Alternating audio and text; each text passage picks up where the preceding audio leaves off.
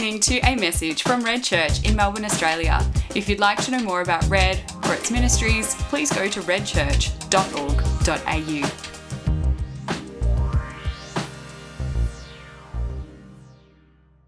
Well, we're not in the middle of a series that we have actually come up with. Uh, we're in the middle of a, a really little season where God is actually depositing what He wants to speak about. We don't have a name for it. Uh, uh, Sarah preached last week on seeds, and it was quite strange because um, we were praying in the office the week previous and felt, uh, I, I, can't remember, either she said or I said something about seeds, and it was this bizarre thing that we both felt the Holy Spirit wanting us to preach on seeds.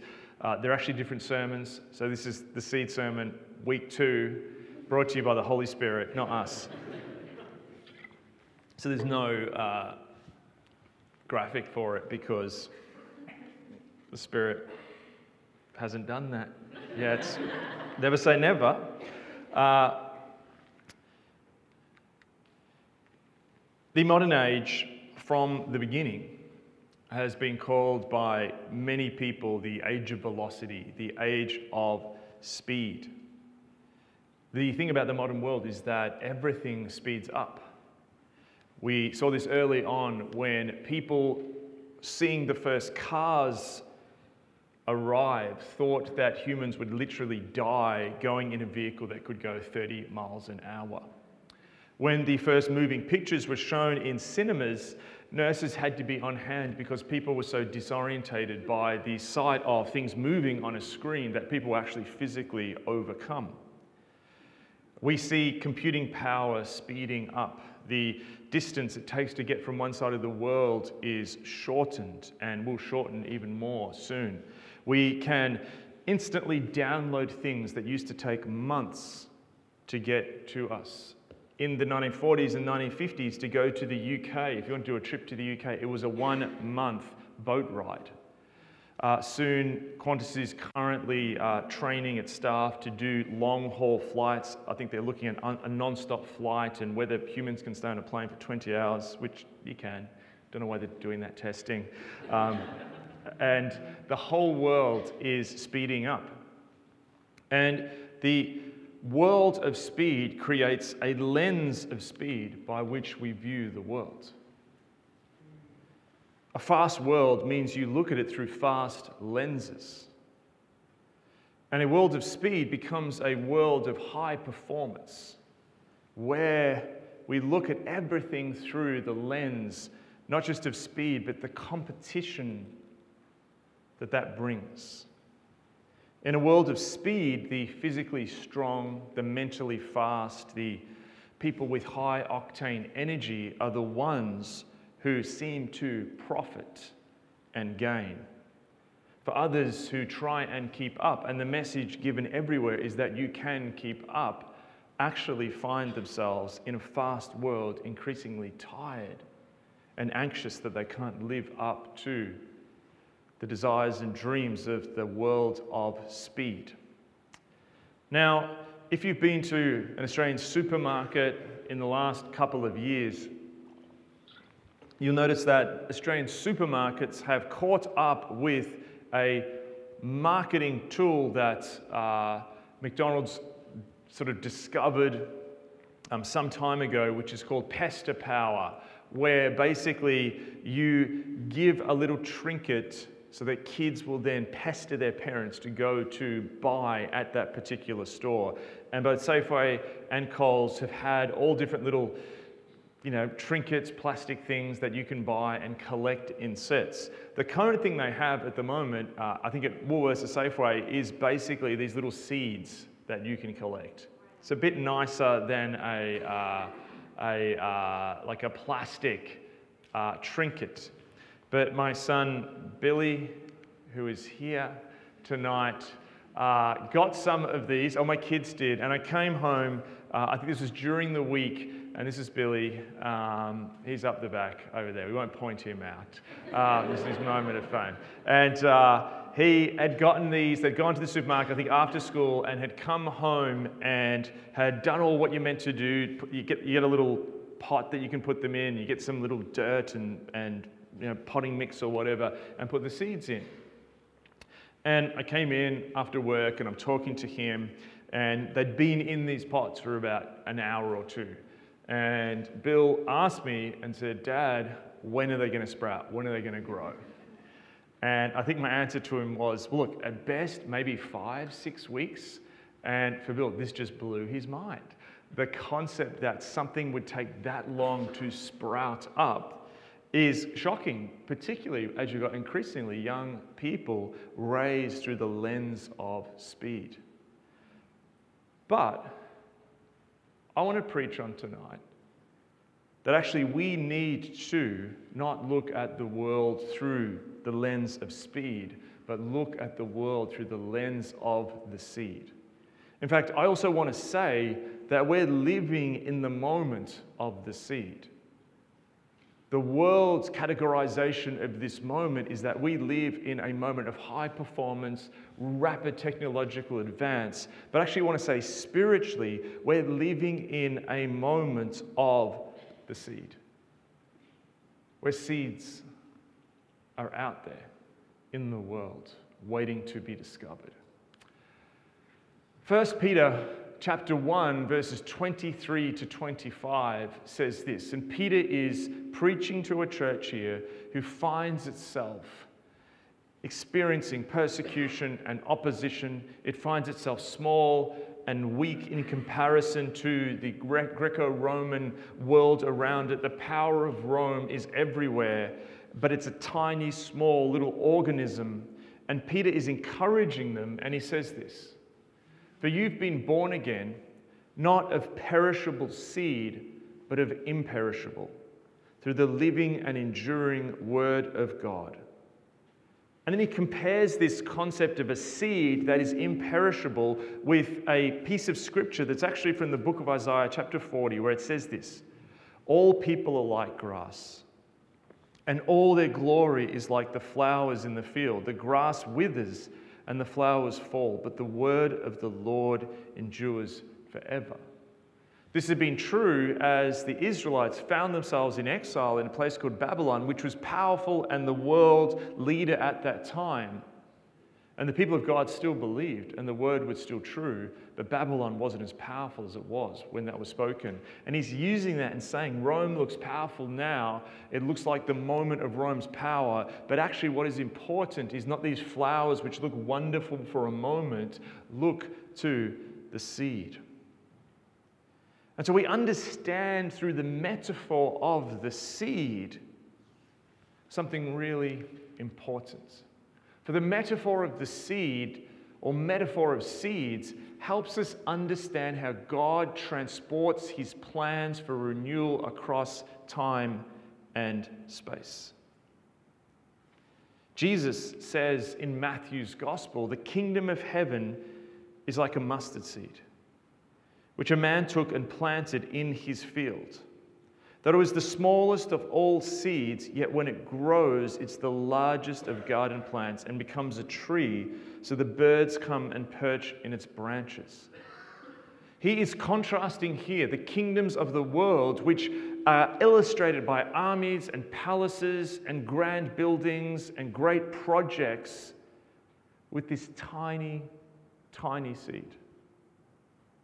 But out of that seed, something grows. Now, we get an understanding of this when we translate the word seed to the original Greek that the New Testament was written in. And the word is spora. You probably will recognize if you're good with words this is the origin of a term that we use today, particularly around migration, when we say there is a diaspora of Irish people across the world, or of Chinese people, or Greek people going out across the world. Diaspora means a scattering or a spreading. Diaspora was originally used to describe the way that the Jewish people were spread out from their homeland and through that chain of people spread through the world, the early church then begins to grow in synagogues that were scattered. Those people saw themselves not just as people who had to flee a homeland, refugees on the run. That's what it looked like from the world's perspective, but something bigger was going on. What looked like refugees to the world were actually seeds that God was planting. Diaspora sent into the world things change when you look at it not through the, the lens of the world, not through our age of seeing everything through high performance, instantaneous, in the now, but when we see it through a seed, we see the world differently. You see, a seed is something which is part of a process. A seed is seeing a tree on its journey at just one stage. And God has done his diaspora in this day. God has seeded the world with his dream. His kingdom is his plans and purpose for what he wants to do with the world, and he will move history towards his ends. And he has a plan and purpose for the cosmos, but he also has a plan and purpose for you. As I said in the prayer introducing this sermon, God actually really likes you. God is on your side, championing you onto his purposes for you. God has planted the seed of his kingdom dream in you. We fail to see this. Because there are moments which don't look like the flourishing garden that we expect to see a bunch of seeds create. Sometimes we miss the fact that God looks at the world through seeds, and particularly in our era of speed, it can sometimes look like what should be a spiritual garden is actually a wasteland. In 1883, on August the 27th, the largest explosion in recorded history took place just above Australia. And the explosion that was triggered at Hiroshima when an American bomber dropped an atomic bomb, this explosion actually was 10,000 times more powerful than this. It was heard over 3,000 miles away in Darwin. The explosion killed over 36,000 people and destroyed more than three quarters of the island which exploded. It was literally blown to pieces. This explosion was so large that actually global temperatures dropped for one and almost just under one and a half degrees for the next five years. Little bizarre art history anecdote here that actually this created the most incredible, rich technicolor sunsets all across Europe. Many of the advances that you actually see in painting around this time of Impressionism and so what, some of this was inspired because all of a sudden people had this incredible palette to paint. The island was literally gone. Like, this is the biggest explosion to probably ever happen in human history. Nothing was more gone and devastated than the island of Krakatoa. After things had cooled down, they went and had a look at it, and literally it was nothing. This is rock. This is so hot and explosive. This thing is gone. It is dead. But three years in 1886, after the explosion, a little boatload of botanists headed towards Krakatoa. On the island, already, only three years after the most insane explosion, utter destruction, they found mosses, algae, even flowering plants, and 11 species of fern. They speculated that the arrival of algae enabled the spores or seeds of ferns to become established on the otherwise bare ground. Amongst the plants, there were already two species of grasses, and scientists assumed that most of these plants arrived via the wind. Seeds, diaspora. But some species could have arrived carried by the surf. Further colonization of the barren island, not colonization by humans, but by seeds and plants, then began to accelerate. Seeds beget seeds, seeds turn into fruit, fruit turns into seeds, and multiplication occurs. By 1887, this is only four years after, already young trees were growing, as well as dense grassland and many ferns. And then, 55 years after the eruption of 1883, the island was home to 171 species of plants. One botanist estimates that 40% of the plants came on the wind, 30 floated by sea, and the remainder were brought by animals, which is a very nice botanist way of saying in animal poo. Seagull poo. Something you never thought you'd hear said in a sermon, the word seagull poo. This is Anak Krakatoa, son of Krakatoa, today. The volcano is still there, but surrounding this absolute destruction is actually now these lush forests.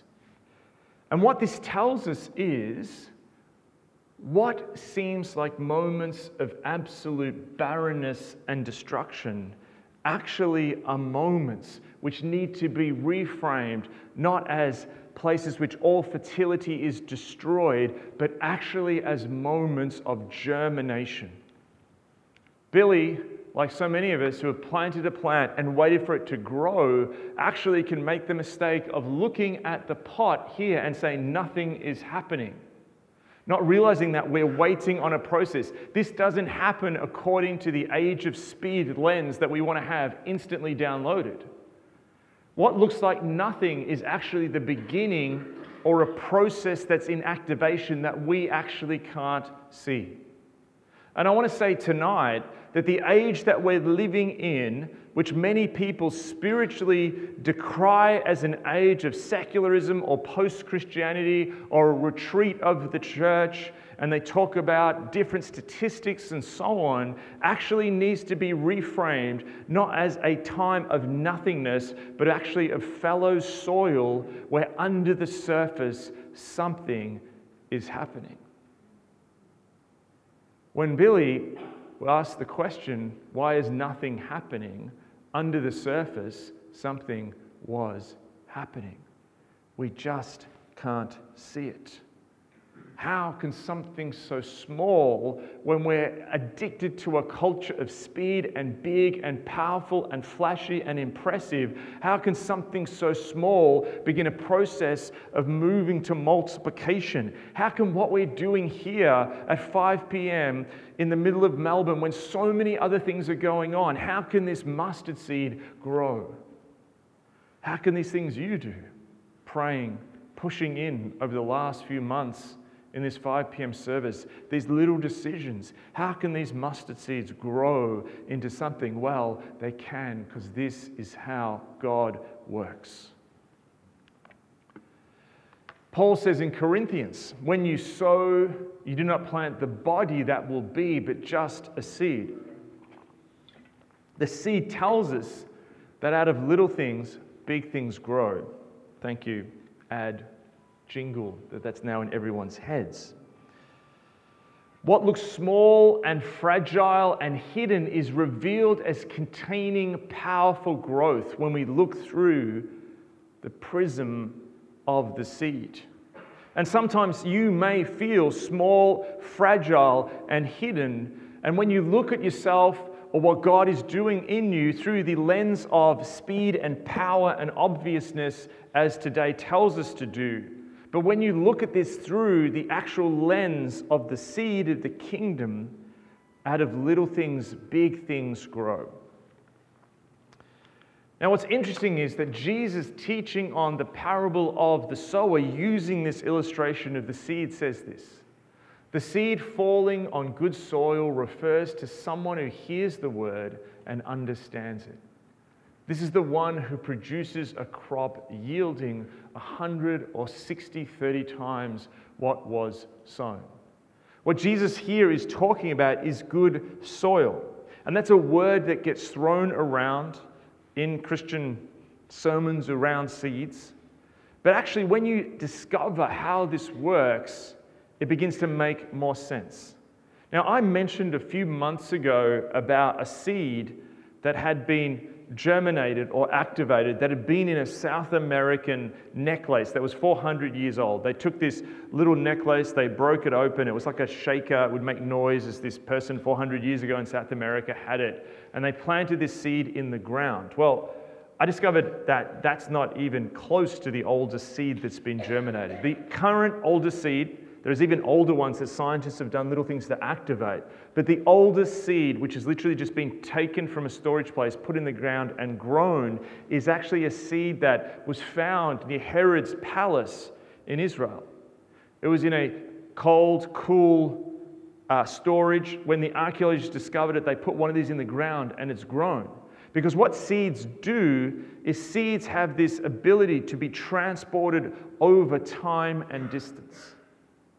They're designed to protect the life within, the possibility of a dream. This tiny little thing, which looks so simple. And Sarah put up a sort of cutting or cross reference or something, some scientific picture of a seed last week, and you saw all the different things inside of it. It has its own little food supply in there. It has like the origins of its, its, its what it will be in there, and it's surrounded by this coat.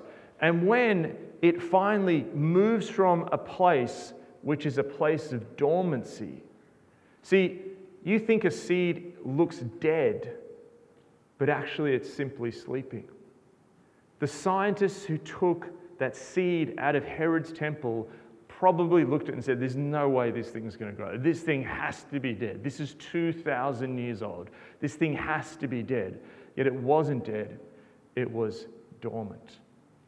And there's dreams in people in this room that you may think are actually dead, but are actually just simply dormant. There is dreams God has for his church in Melbourne, the Garden City, that seem dead, but are just simply dormant. Seeds move from dormancy to activation when they're placed in good soil. The chemical senses in the coat of the seed actually senses in the soil when it's in a warm place, when it's in a nutrient rich soil. It actually sends a message even after 2,000 years I'm home. This is the home I was built for. This is the place in which it's safe to grow. This is the time now to release what was placed in me and understand my link in the chain that I'm actually playing. And I believe the moment that we're in, we're in a moment between moves of God, between renewals, which people look at and go, hang on, there's not a whole lot happening. But actually, what I see happening and what I've seen, seen happening over the last few months in this service is actually there's germination happening. There's chemicals sensing in little seeds. Now's the time of activation. Something is growing. Under the surface, something is emerging. What looks hidden and fragile and small to the world is actually now transforming because activation requires transformation. And what happens to the seed is that it begins to sense that something's changing. You've got to have the good soil, but then comes the water. And we've seen that. We've prayed and pushed in for the Spirit to begin to move again in our time for God to come, to not just continue to do religious duties and activities, but actually we need the water of the Spirit, the living water that Jesus promised to come and actually activate the seed that's within us. And when that water comes, there's this really interesting moment which sometimes will prevent the seed being activated.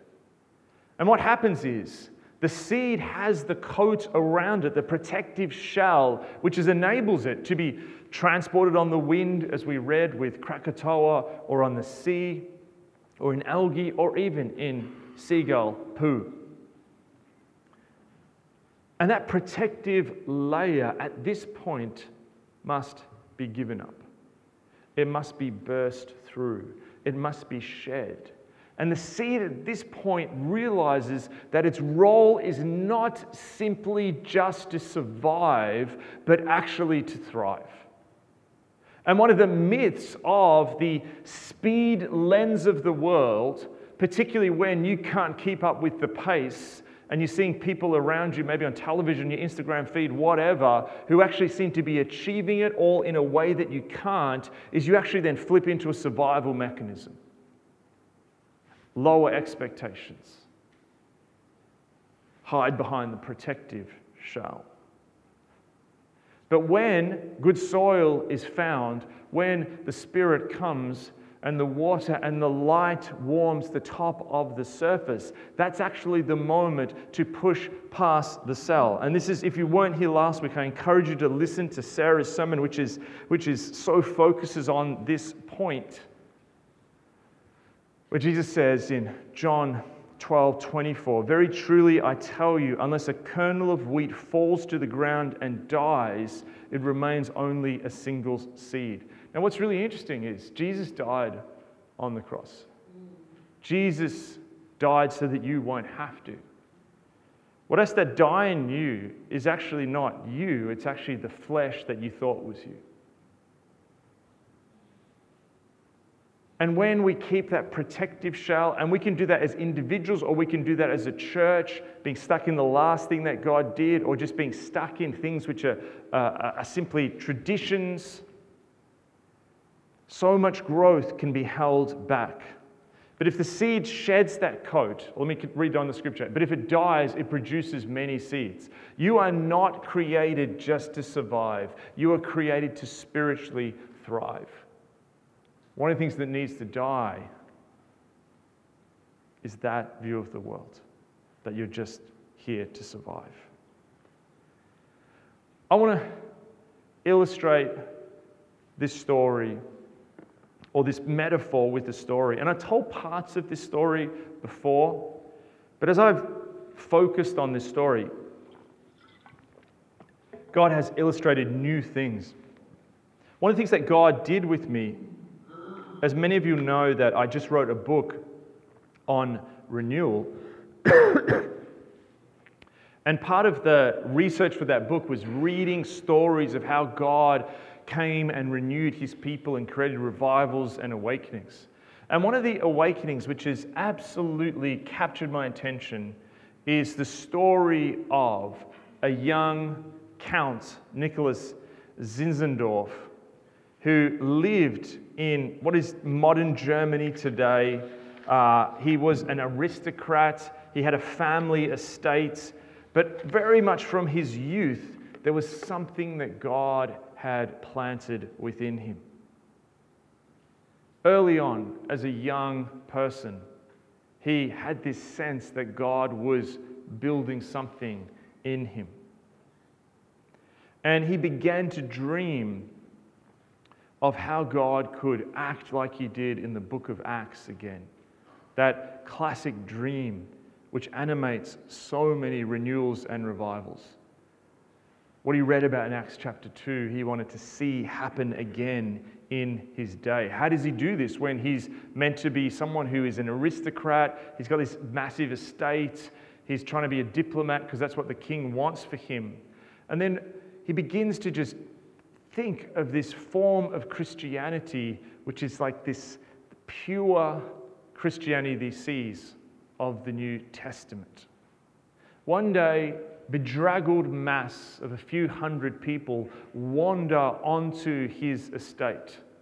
These people are refugees fleeing a religious conflict in Eastern Europe from a place called Moravia or Bohemia. And they come and ask that they can find refuge on his estate. He's got a big estate, he gives them some land, and they begin to build this community.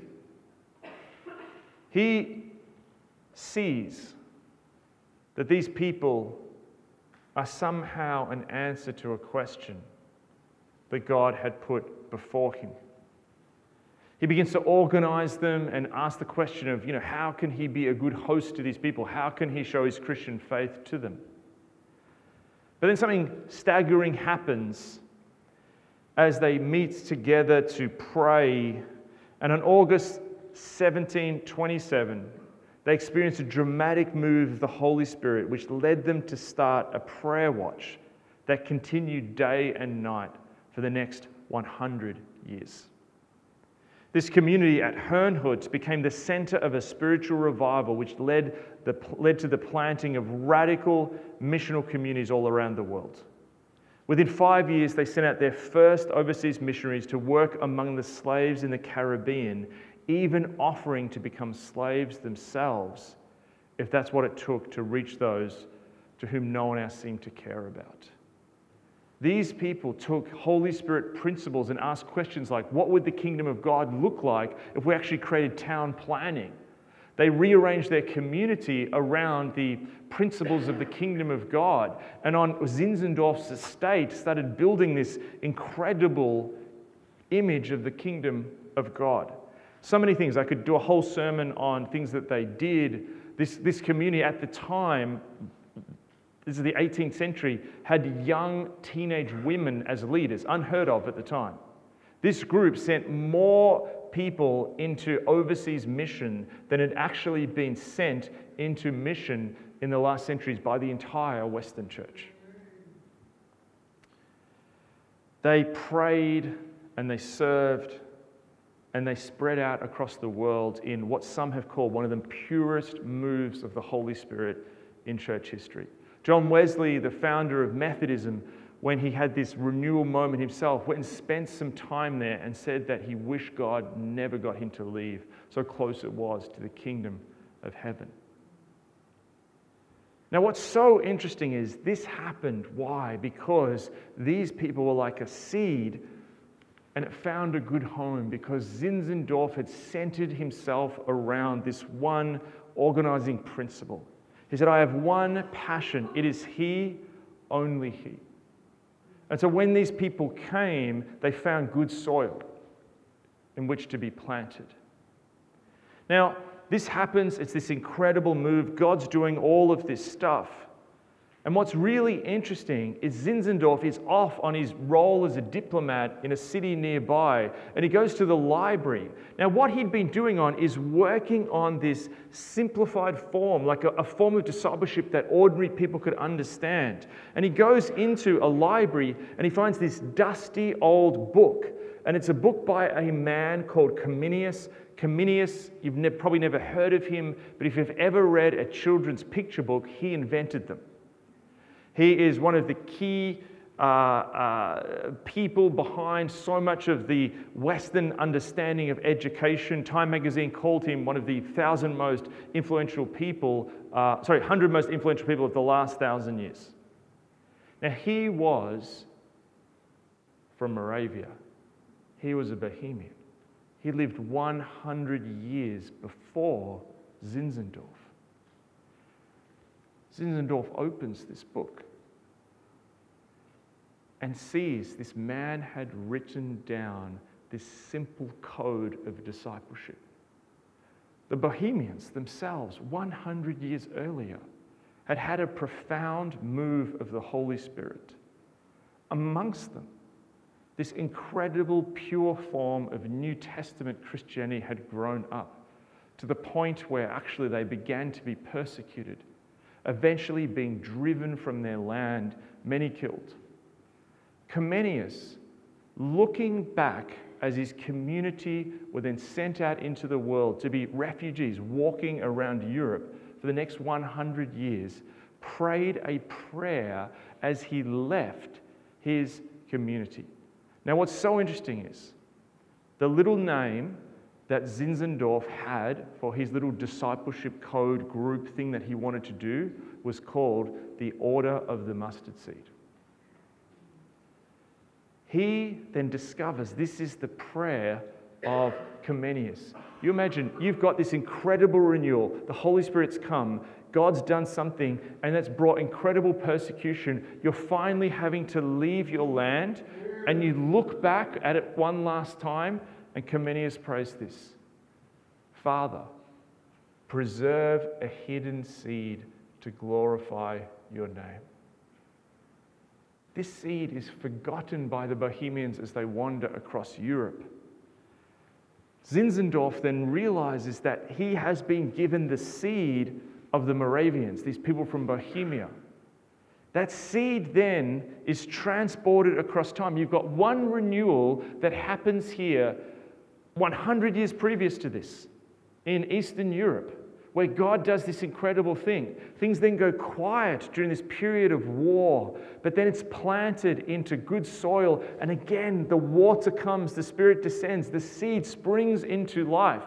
So many different seeds. One of them, as I said, was John Wesley. John Wesley has this moment when he sees a group of Moravians praying on the Atlantic Sea on a boat when he's afraid he's going to die in a storm. He goes back to London and he is in a Moravian chapel and his heart is strangely warm. And out of that, that comes another seed which starts Methodism and all these things that happen the Salvation Army, all these different incredible renewals. So we see actually what's happening with these renewals. It's not like, oh, here's a renewal and then nothing happens and there's another renewal. In between these renewals are actually these seed carriers, this diaspora. God is sending out his seeds into the world. They are many invitations looking for humble hearts for God to do his next thing. I just want to add one more jump of this seed story. A young man is sent out also in a role of diplomacy to Australia from the United Kingdom. He is sent to Victoria, a state at this time of only 4,000 people. And he comes out, and this is him. His name is Governor La Trobe. Governor La Trobe, one of the people who shaped our garden state, was a Moravian. Stuart Piggin, in his history that's just come out of the church in Australia, talks about the fact that what shaped the culture of Victoria and Melbourne from its parklands to the National Library to the university was this vision that La Trobe had that was from his deep biblical Moravian evangelical roots of what the kingdom of God would look like put into practice in the real world.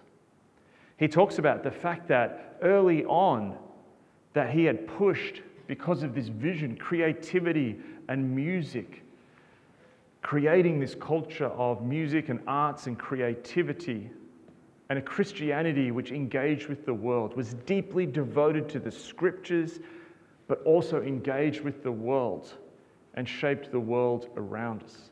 So much of what we think of 21st century creative Melbourne, that or Vienna's got us the last couple of years, but it's almost always the most liberal city in the world, lost by 0.7 percent this year in the Economist thing. Not that any of this matters.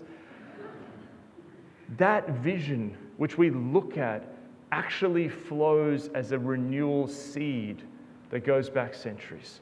God has a dream for our garden city. We live in a garden city. What is a garden? A garden is something that is grown from a diaspora of seeds. God has a heart for this city. God has a dream for this city. God has distributed these seeds and maybe they dropped off, and maybe people like La Trobe pass and die, and Zinzendorf is buried in the ground, and Comenius is buried in the ground, and John Wesley is buried in the ground. But people pray and send seeds forward. In this room, there are people who have sent out seeds to you grandmothers, maybe in other countries praying for you, uncles and aunties, youth ministers, pastors who you don't even, maybe have passed away, people who prayed from you when you were children, you don't even know who they are now, people in other countries praying for us. There are people sending seeds out into the world, people praying for Red Church, for God to move and do something. Seeds are being distributed at this moment. This is not a time with nothing happening this is a fallow time of germination and activation and transformation. God has planted his seed, he's looking for good soil. He's inviting. He doesn't force anything. He doesn't force seeds down your throat, he just distributes them.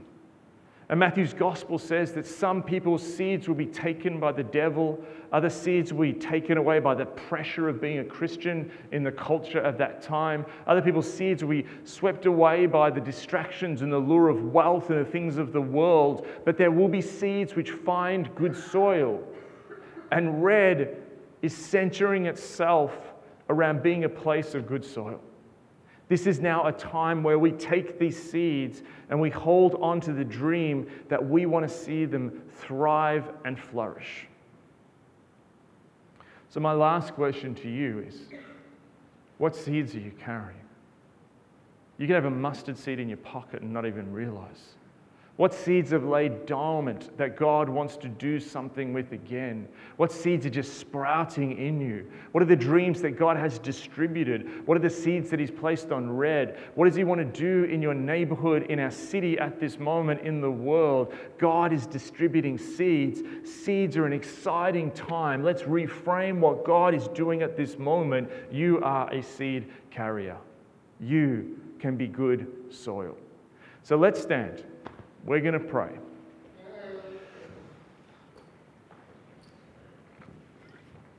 God, seeds are fragile, small, hidden things. And as ordinary people, we can feel fragile and hidden and ordinary and small.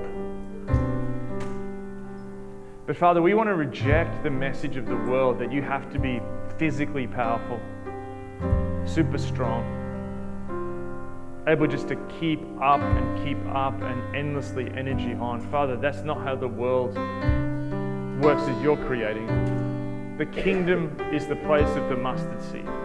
And Father, in this room, even if there are mustard seeds that are so tiny the human eye can't see them, we know that they can grow into something.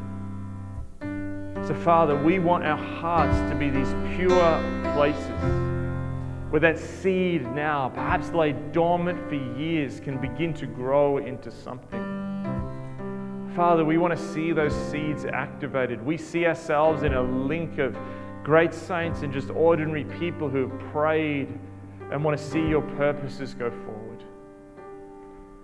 Father, we want to be a church which bursts into life, of growth, of fruitfulness which becomes like that kingdom analogy which grows from a mustard seed into a great tree which all the different birds can perch and live in.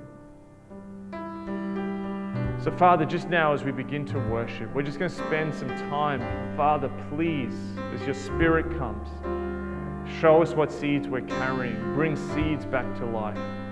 Help us be good soil. We pray in your name. Let's just worship. Let's just meditate on what seeds God has given us. Let's see what the Holy Spirit does.